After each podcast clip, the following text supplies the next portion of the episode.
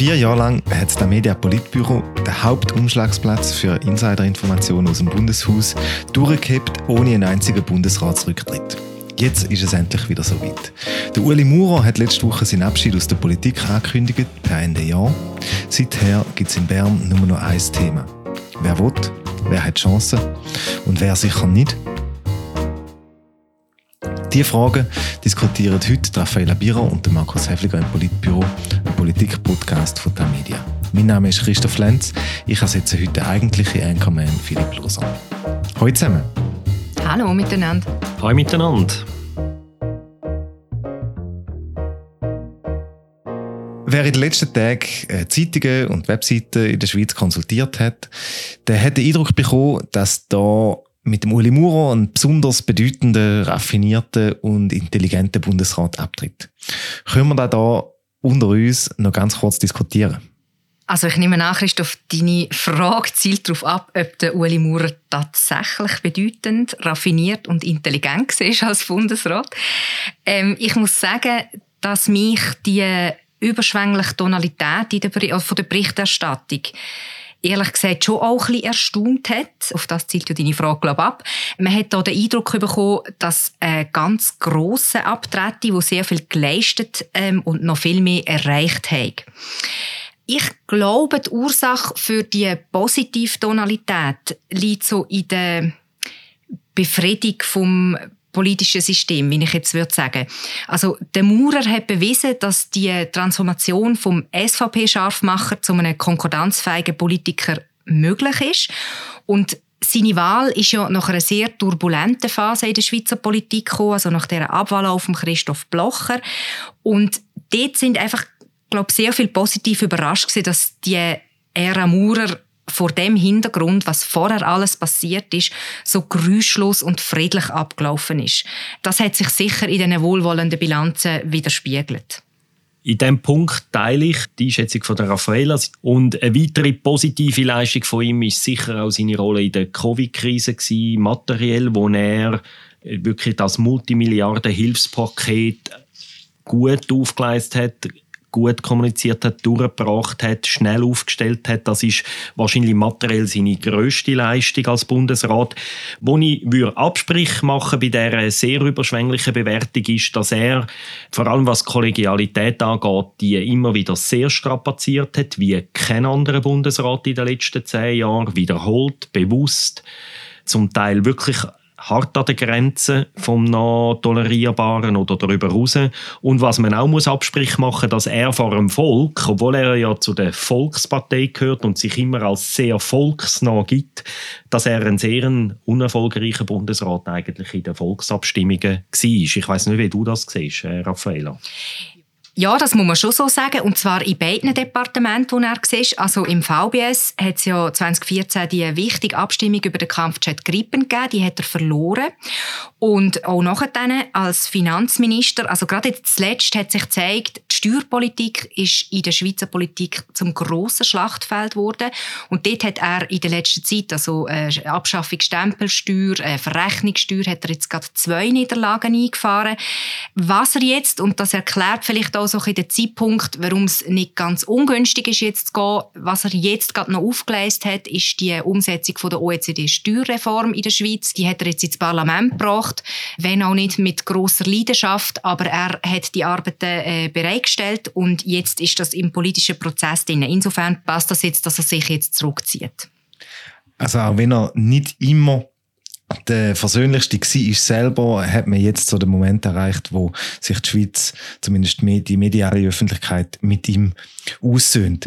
Dann schauen wir doch mal gegen Führer. Respektive schauen wir noch ganz kurz, was passiert ist seit seinem angekündigten Rücktritt. Da ist jetzt vor knapp einer Woche passiert. Wir müssen jetzt nicht mehr gross dort Detail gehen. Einfach, würde mich für euch zwei interessieren, das Wichtigste, was in der Zwischenzeit passiert ist. Wer hat abgesagt? Wer ist im Rennen? Das Wichtigste ist aus meiner Sicht, dass wirklich ein paar ne, Leute abgesagt hat, wo man es nicht unbedingt hat müssen, können erwarten. Also wichtige mögliche Kandidatinnen und Kandidaten haben abgesagt. Zuallererst Magdalena Martullo Blocher. Bei ihr hat man zwar immer zweifelt, dass sie würdig gewählt worden, aber dass sie natürlich eine mögliche AAA-Kandidatin wäre aus Sicht von der SVP, ist seit Jahren klar gewesen. Sie hat schnell abgesagt. Und dann noch eine weitere wichtige Absage ist, oder zwei weitere Absagen sind der Franz Grütter, Luzern und der Gregor Rutz, Zürich. Zwei Kandidaten, die einerseits klare SVPler sind und andererseits auch Wahlchancen reale hätten in der Bundesversammlung. Überraschend ist sicher auch, wie schnell sich das Feld eigentlich gelichtet hat, also das potenzielle Kandidatenfeld. Der Markus hat es gesagt, diverse Absagen schon innerhalb von der ersten 48 Stunden hat man das Gefühl gehabt. So hat sich die Aufmerksamkeit relativ schnell auf Zürich und auf Bern gerichtet. Zürich, wenn wir vielleicht kurz auf die Situation eingehen wir nehmen das Politbüro am Mittwochnachmittag auf. Äh, wenn es ausgestrahlt wird, wird sich die Situation schon geklärt haben. Nathalie Rickli ist dort stark stark im Fokus. Sie hat eine Terminkollision mit den Regierungsratswahlen. In Bern ist es so, dass es mehrere äh, valable Kandidaten hat. Da werden wir ja nachher noch ein bisschen vertieft drauf eingehen. Der Albert Rösti ist dort ein Top-Favorit. Der Werner Salzmann äh, ein weiterer Kandidat, wo sich äh, das zumindest jetzt überlegt, ob er kandidieren will. Genau, der Name ist jetzt schon gefallen. Alle Medien haben sich jetzt in den letzten Tagen eigentlich auf den Albert Rösti so ein bisschen eingeschworen. Sehen ihr da auch so, dass er der große Favorit ist?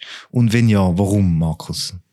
Der Albert Rösti gilt eigentlich seit Jahren als möglichen Bundesrat. Also wir haben vor etwa einem Jahr äh, mit ihm über das geredet, ob er würde Bundesrat werden und er hat da natürlich wie alle Politiker in so einer Situation die Frage nicht richtig beantwortet, aber wir haben schon damals geschrieben, äh, so sinngemäß, es strömt ihm aus allen Poren fast, dass er will Bundesrat werden. Und man kann es ziemlich einfach auf den Punkt bringen.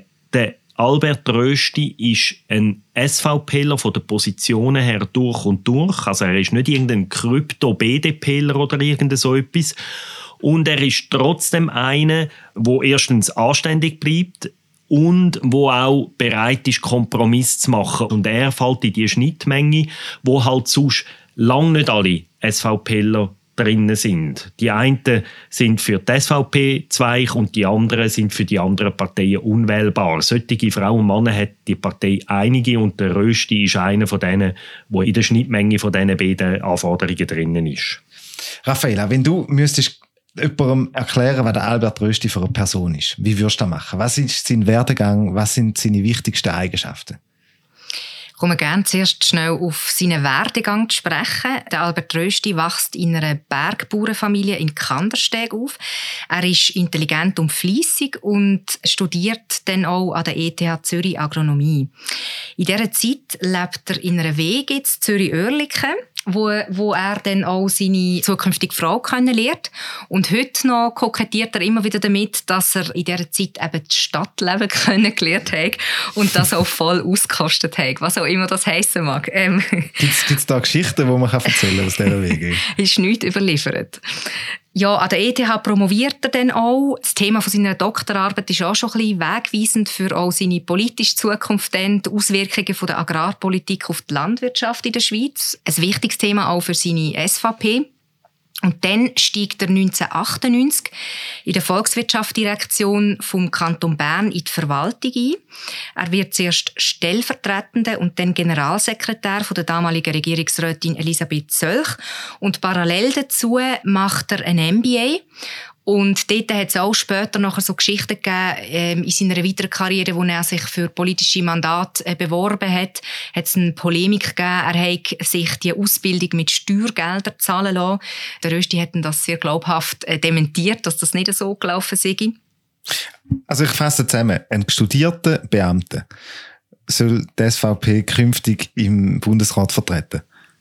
Es ist tatsächlich ein interessant, oder? Die SVP ist ja die, wo mindestens in der Theorie das Milizprinzip über alles stellt, wo über die Funktionäre spottet und die irgendwie für minderwertig häufig darstellt. Und der Albert Rösti hat zwar wirklich die Verankerung im bürgerlichen Milieu, seine ganze Karriere ist, aber er ist zuerst ein Akademiker, dann wird er Funktionär in der Berner Kantonsregierung und heute ist er eigentlich Berufspolitiker und zwar seit vielen Jahren schon. Und er hat in dem Sinn nie in dem, was die SVP würde die freie Wirtschaft nennen, irgendwie in einem grossen Unternehmen oder in einem KMU selber irgendwie an der Werkbank gestanden oder so. Das ist das Besondere an seinem Werdegang. Umgekehrt muss man sagen, er hat doch auch sehr vielfältige Erfahrung. Also er bringt sogar indirekte Regierungserfahrung mit, eben als engster Mitarbeiter von einer Berner Regierungsrätin. Also er bringt sehr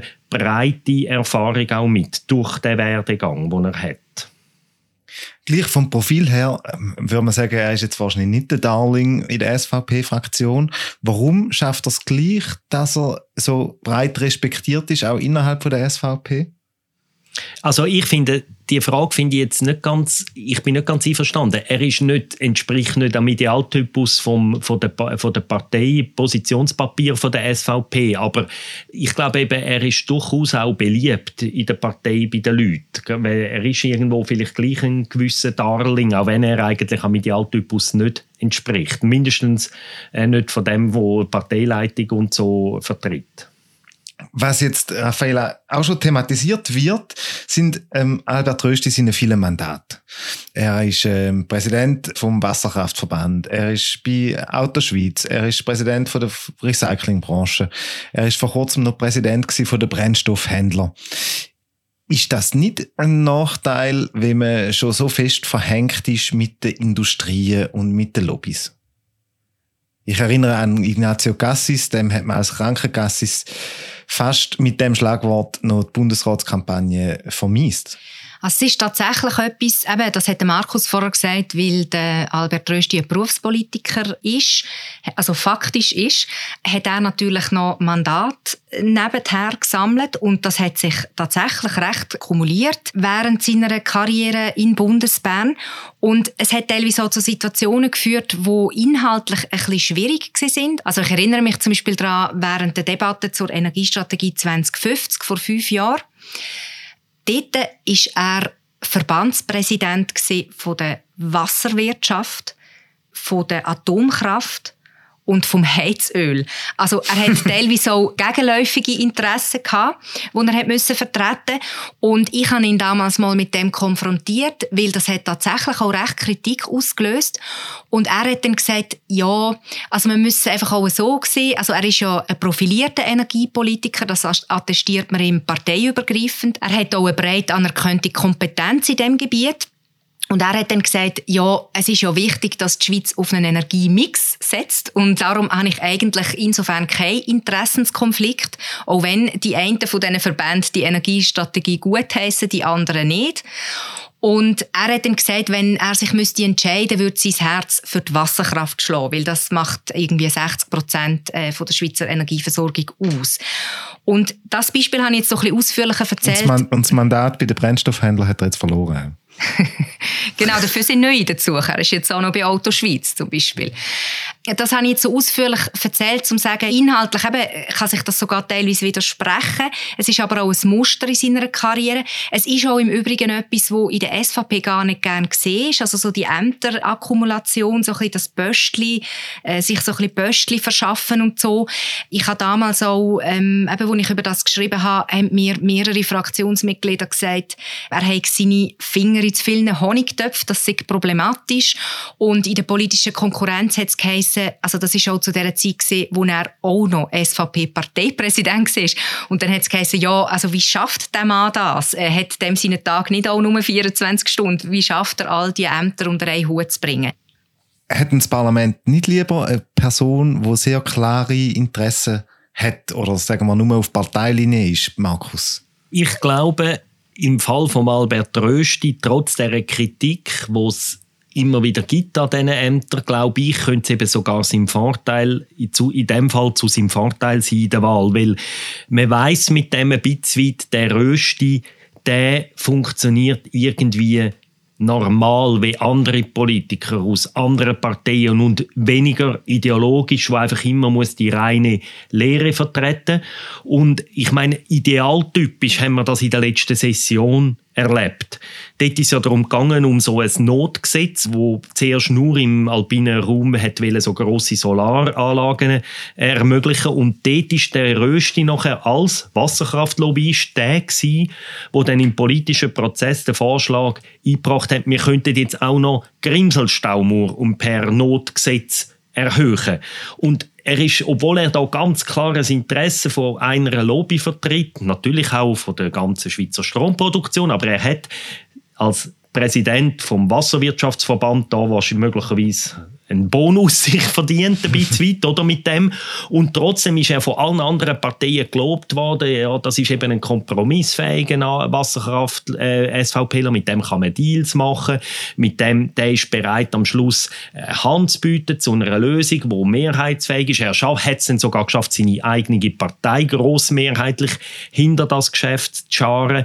Und obwohl er da ein Lobbyinteresse vertreten hat, hat er mit dem eigentlich sein Standing in der Bundesversammlung noch erhöht. Gerade jetzt passiert vor, vor in der letzten Session vor irgendwie zwei Wochen noch nicht einmal. Du sagst also zum Zusammenfassen, das Parlament hat möglicherweise lieber einen verfilzten Lobbyist als einen ähm, ultraharten Ideolog. Das glaube ich. Und wenn es die Wahlen haben, ganz klar. Und man muss auch noch sagen, dass Albert Rösti zwar einige wichtige Ämter hat, aber es ist bis jetzt auch nie irgendeine Sauerei bekannt worden, dass er irgendwie als Vertreter von diesen Verbänden irgendwelche rote Linie überschritten hätte. Und was auch eine Rolle spielt, beim Ignazio Cassis damals hat man gewusst, dass er bei dem Krankenkassenverband etwa 180.000 Franken im Jahr verdient. Und am Albert Rösti seine Honorare sind bis heute nicht bekannt worden. Also ähm, man weiß nicht, ob da auch so eine exorbitant hohe Entschädigung dabei ist oder ob sich die Entschädigungen bei seinen Verbänden noch eher ein bisschen in einem vertretbaren Rahmen bewegen.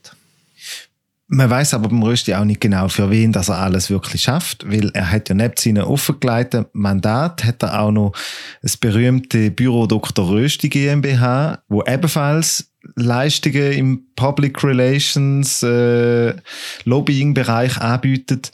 Weiß man da etwas, wer dort seine Kunden sind und wird er da vielleicht auch noch offenlegen, seine Kundenkartei vor der Wahl im Bundesrat? Dass wir das so wissen und dass das sogar auf seiner Webseite ist, ist aus meiner Sicht spricht eher für den Rösti, weil er ist in diesem Punkt insofern transparent, dass er, dass er sagt, ich habe nebenzu noch so eine Firma.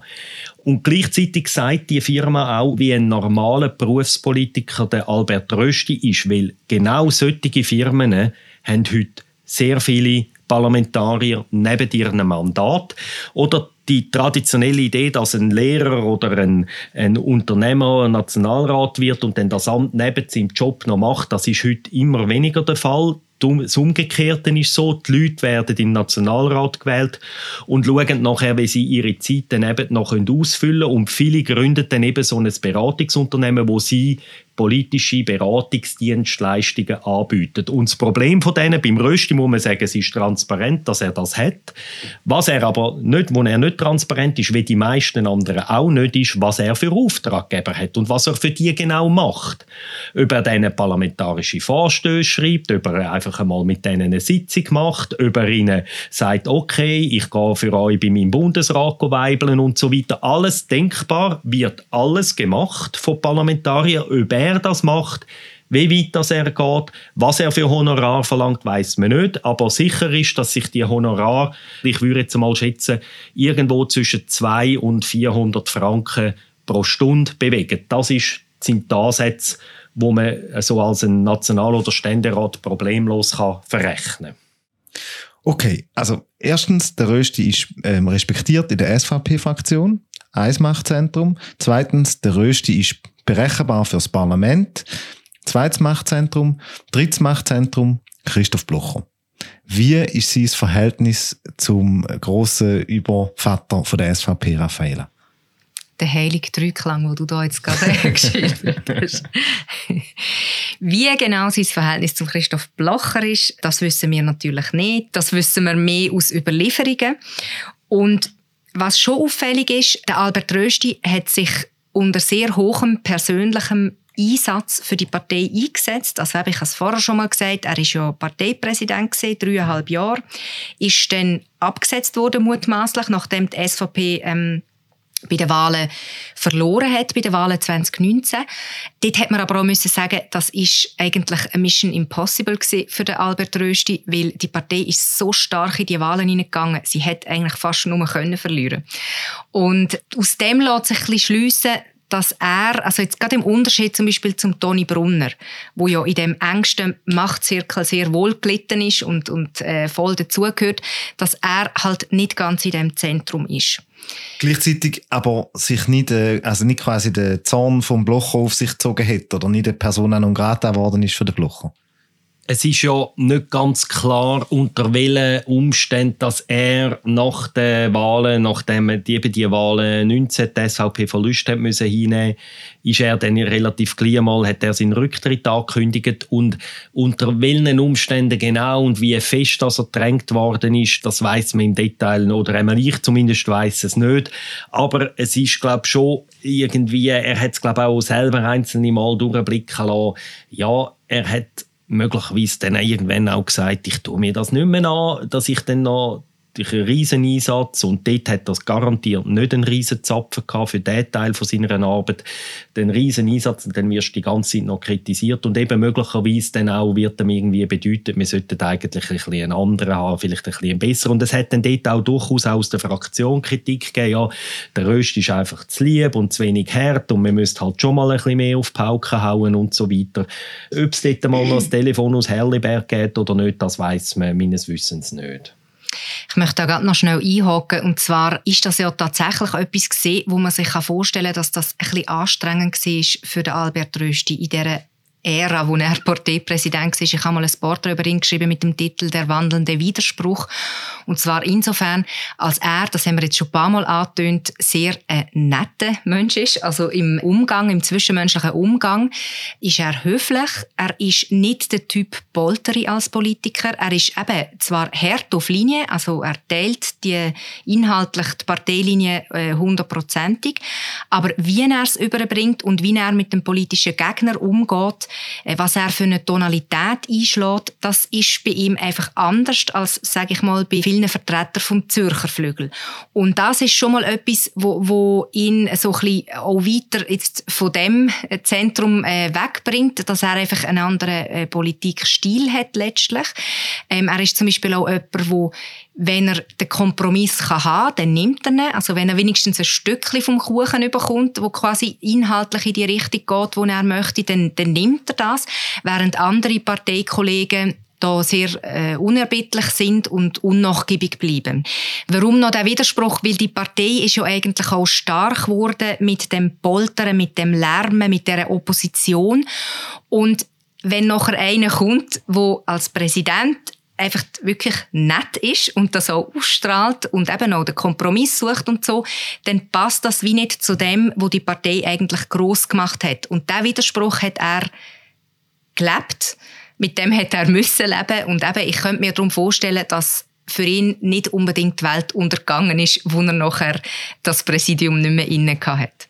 Zumal im Rückblick das Parteipräsidium natürlich schon ein Schlüsselelement könnte sein Weg, auf seinem Weg im Bundesrat. Weil ich meine, wenn jetzt die SVP Fraktion ihn nicht würde nominieren oder wenn es wirklich ein Veto gibt von der Findungskommission oder von anderen wichtigen Figuren in der Partei, namentlich Christoph Blocher, müssen wir dann schon die Frage stellen, aha, für den Parteipräsidenten den Dreckjob zu machen, ist schon gut genug gewesen, aber nachher für den Bundesrat dann auf einmal nicht mehr. Also da hat die Partei wird, wird für sie schwieriger jetzt, ihn abzuschiessen, wenn nachdem er vorher jahrelang ihren Parteichef war.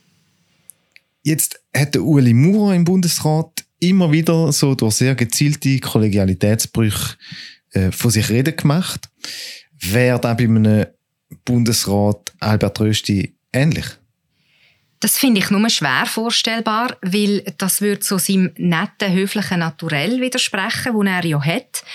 Ich finde aber bei der Überbetonung von dem, was ich ja jetzt aber auch schon gemacht habe, wie nett er ist, äh, da schwingt häufig so ein bisschen mit, ja, er ist vielleicht auch eher langweilig, unemotional und das stimmt aber überhaupt nicht. Also der Albert Rösti kann durchaus auch emotional werden. Er hat auch gelegentlich Wutausbrüche. Also einer ist zum Beispiel gesehen, wo es eine sehr lange Parlaments-Nationalratsdebatte äh, gegeben hat zu der aus der Sicht der SVP nicht Umsetzung von der Masseneinwanderungsinitiative. Dort hat er sehr lange sich zurückgehalten, hat die Debatte zugelassen, ist nachher ans Rednerpult und ist explodiert. Aber sowas von. und ich habe ihn nochmal gefragt, ob er überhaupt ein Mensch sei, der so richtig hässig werden Und er hat dann auch auf das Beispiel verwiesen. Das ist für ihn, also auch irgendwie nicht ohne Stolz. Also er hat ihm gesagt, ich kann fast schon hässig werden, schauen Sie nur, es ist sogar überliefert. Und, aber das Interessante ist schon eben so zum, quasi auch das Höfliche, ähm, eben, ob er fähig wäre, so eine Kollegialitätsregierung äh, zu hintergehen oder so, oder, oder gezielt so dagegen zu arbeiten. Das glaube ich nicht, weil etwas, was man dort vielleicht auch noch anekdotisch kann, ähm, sagen ist, wenn er auch zum Beispiel als Parteipräsident in der Arena teilgenommen hat vom Schweizer Fernsehen, dann äh, haben mir auch Gegner schon erzählt, wo er dort äh, hat im Aufnahmestudio, dass er sich also nachher dann schon mal bei denen auch entschuldigt hat. Also sorry, dass ich die vorher so angegangen bin, gell? Und okay. ähm, das, das finde ich schon auch, ist, ist noch, spricht noch so für sich. Vielleicht noch zwei weitere kleine Anekdoten, die für sein äh, auch durchaus Temperament sprechen. In der, mittleren, in der zweiten Sessionswoche der Herbstsession sind, ist sie in der Energiekommission gewesen, wo der Rösti und der Eschi reingeguckt sind und sie, sie haben die gegenteilige Position äh, vertreten und dann haben sich die beiden also vor 25 Leuten, die aus der ganzen Parteienlandschaft waren, haben die sich gegenseitig angeschrauen und haben müssen den Saal verlassen nachher, um sich draussen wieder irgendwie finden. Und vielleicht noch äh, lustige weitere Episode, wo der Raffaella und mir gerade vor wenigen Tagen erzählt worden ist. Willst du oder soll ich? Äh, sag du, es ist uns in der Wandelhalle erzählt worden. Also das ist vor einiger Zeit gewesen, ein Besuch im Ausland mit so einer Parlamentarierdelegation, wo äh, Präsenz Schweiz dort äh, ein Buffet aufgestellt hat und das Buffet sei vegan gewesen. und dann hat also jemand, der dort dabei war, hat uns das mit sichtlicher Belustigung Beerdigung erzählt, dass der Rösti wirklich hässig geworden und habe den Verantwortlichen von Präsent Schweiz zusammengeschissen, dass er es wagt, im Namen von der Schweiz ein veganes Buffet aufzustellen, da wir noch ein Land von Fleischessern sagen und so. Und die Person hat gesagt, das ist nicht einfach schnell kurz gewesen, hey, im Fall, sondern der hat sich wirklich minutenlang können über das aufregen, oder? Also der, das Bild, das von Albert Rösti manchmal gezeichnet wird, dass er so ein bisschen ein, ein nicht fassbarer Langweiler, ich, finde ich, trifft nicht zu aus meiner Sicht. Und der Ausbruch notabene, ohne dass er Präsident von Schweizer Fleisch ist. okay, das klingt jetzt eigentlich schon alles sehr gut äh, für den Albert Rösti. Was könnte ihm denn noch in Quere kommen? Was kann ihn noch stoppen auf dem Weg in den Bundesrat? Das sind immer noch zwei Monate. Ein Faktor heisst Werner Salzmann. Das ist in der Berner Sektion sein ärgster Konkurrent, wenn, man das so aufstilisieren Der Werner Salzmann, Ständerat vom Kanton Bern, hat übrigens etwas geschafft, was der Albert Rösti selber nicht geschafft hat. Er ist in Ständerat gewählt worden. Der Albert Rösti hat ja erfolglos kandidiert. Er hat sich schon dahingehend geäussert, dass man muss sagen, er hat äh, ein vitales Interesse an dem Amt. Also er äh, will da schon erste Prüfungen auch mit der Familie anstellen. Das deutet doch darauf hin, dass er sich ernsthaft überlegt. Die Frage ist, wie die Berner Sektion wird ins Rennen steigen, ob sie zwei Kandidaten aufstellen, ob sie sich auf einen beschränken, dann wäre es ein Kopf-an-Kopf-Rennen zwischen äh, Rösti und Salzmann.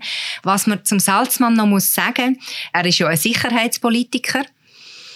Wäre sicher nicht traurig, wenn er das ungeliebte VBS müsste übernehmen. Das ist etwas, wo, wo so aus politstrategischen Gründen für ihn spricht. Er würde es ums Verrecken wollen übernehmen.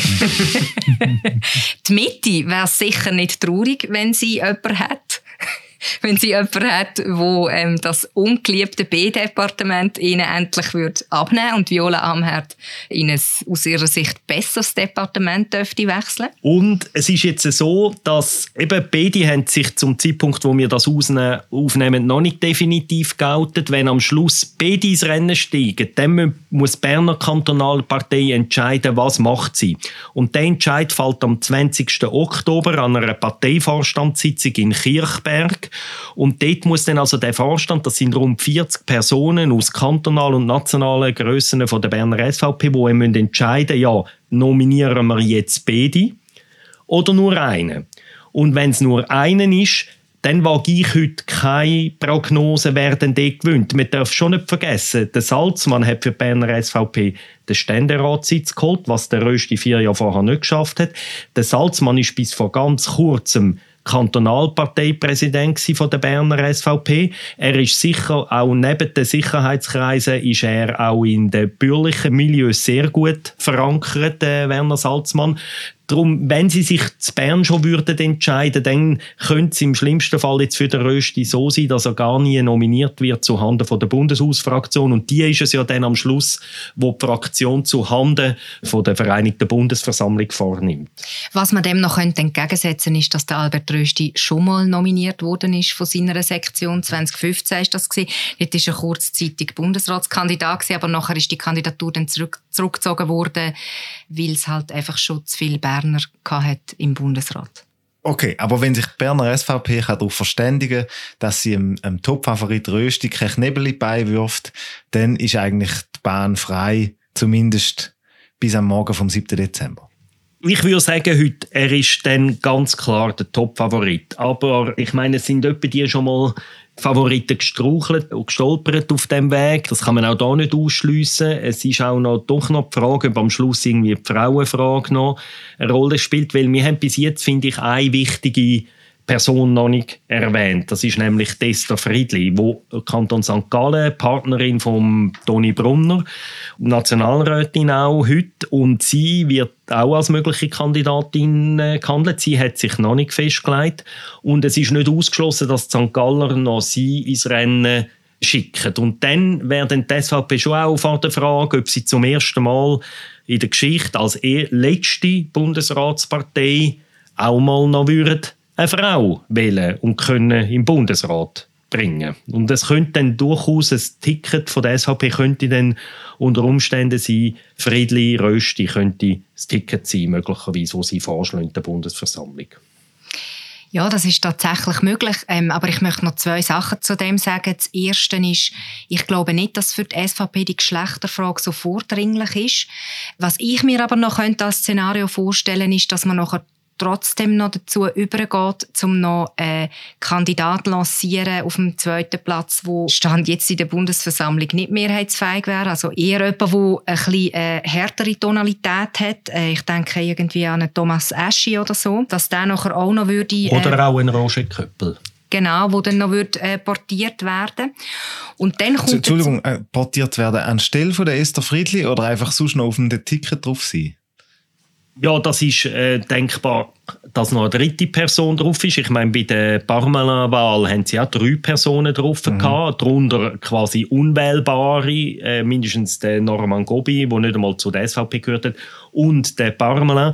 Und das ist schon denkbar, dass man auch das mal noch irgendwie eine zweite, entweder Friedli nicht kommt, dann halt vielleicht anstelle von Desto Friedli oder zusätzlich zu Desto Friedli, halte ich nicht für ausgeschlossen. Dass irgendein so eine auch zum irgendwie noch einen Punkt machen. Eben ein Roger Köppel wäre aus meiner Sicht unwählbar fürs Parlament, denn Thomas Eschi kann ich mir heute auch nicht vorstellen, dass er gewählt wird, aber dass die trotzdem irgendwo aufs Ticket gehen, um irgendwo Position markieren. Mhm. Okay. Ich habe dich unterbrochen, Raphael. Ist schon gut, nein.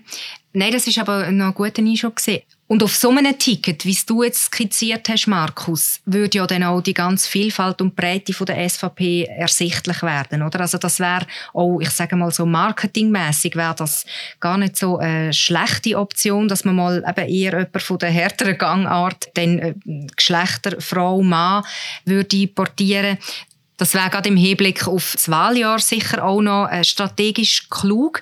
Noch ein Wort zu den potenziellen Frauen, die im Raum stehen. Eben Esther Friedli, Nathalie Rickli, die sich mutmaßlich äh, bei der Ausstrahlung vom Politbüro schon wird erklärt haben. Das ist nicht nur innerhalb der SVP eine unberechenbare Komponente, sondern halt eben auch in der Bundesversammlung. Also es hat sich in der Vergangenheit ja immer wieder gezeigt, dass gerade link, also die linke Ratsseite, linke Frauen auch, nicht gern bürgerliche Frauen wählen. Also Karin Keller-Sutter hat mir im Rahmen von einem Artikel mal gesagt, äh, sie hat sich auch so zitieren lassen, für die Linke sei halt eine bürgerliche Frau keine richtige Frau. Und sie hat ja, sie ist ja das erste Mal äh, nicht gewählt worden, auch weil ihr die Stimmen gefehlt haben. Und das wäre sicher auch etwas, wo jetzt bei einer SVP-Frauenkandidatur äh, müsste berücksichtigt werden, dass von dort auch könnte Widerstand kommen. Also quasi äh, nur weil sie eine Frau ist, würde das nicht äh, automatisch bedeuten, dass sie auf linker Ratseite nachher im Schlafwagen wird gewählt werden. Also, äh, es gibt trotz allem, obwohl ein paar Hochkaräter abgesagt haben, gibt es immer noch einen, einen ganzen Strauß von äh, möglichen Kandidatinnen und Kandidaten. Und wir werden das sicher in den nächsten Wochen weiter vertiefen im Verlauf von dieser Kampagne fürs erste Mal. Merci vielmal für das sehr spannende Gespräch. Hauptsächlich zum ähm, Albert Rösti, wo aktuell am Mittwochnachmittag noch so ein bisschen etwas wie der Top-Favorit ist, aber wo schon bald die Position auch könnte verlieren. Merci vielmal, Raffaella und Markus. Danke dir, Christoph. Danke euch. Ciao zusammen. Tschüss miteinander.